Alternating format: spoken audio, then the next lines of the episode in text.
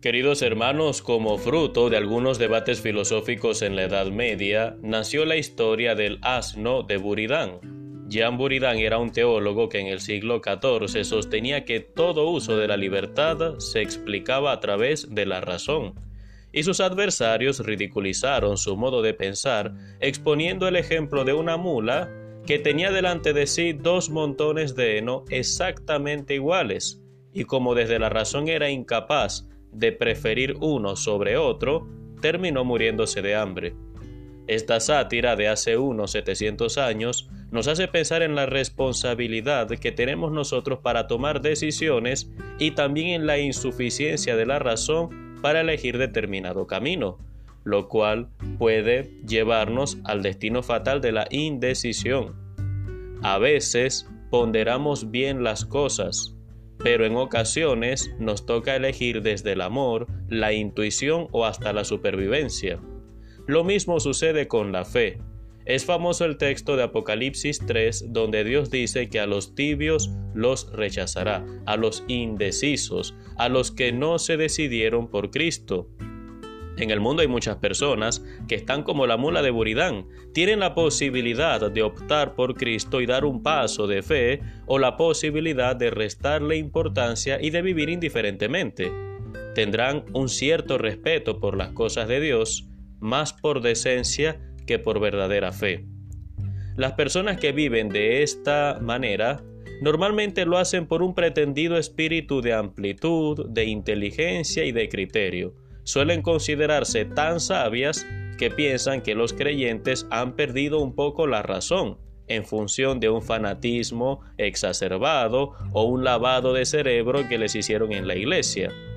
A esta actitud, el Evangelio de hoy, Lucas 7, del 31 al 35, responde con la parábola de los niños caprichosos, aquellos que jugando ni se alegraban al toque de la flauta ni lloraban con los cantos fúnebres.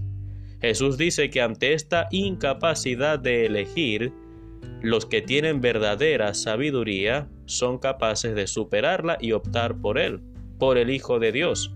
San Pablo dice en 1 de Corintios 15:34 que las personas lo que tienen es ignorancia de Dios y suelen ser más ignorantes cuanto más entendidos se presumen. Por supuesto que siempre podemos preguntarnos qué cosa es ser una persona sabia. La sabiduría trasciende los conocimientos y nos permite reconocer aquello que nos hace bien buscar y aquello que conviene más bien renunciar.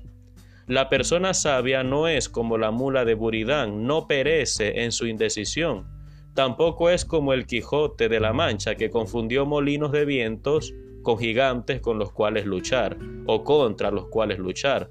A veces en la vida optamos por emprender luchas o esfuerzos que no son ni convenientes ni necesarios. Eso es un signo de falta de sabiduría.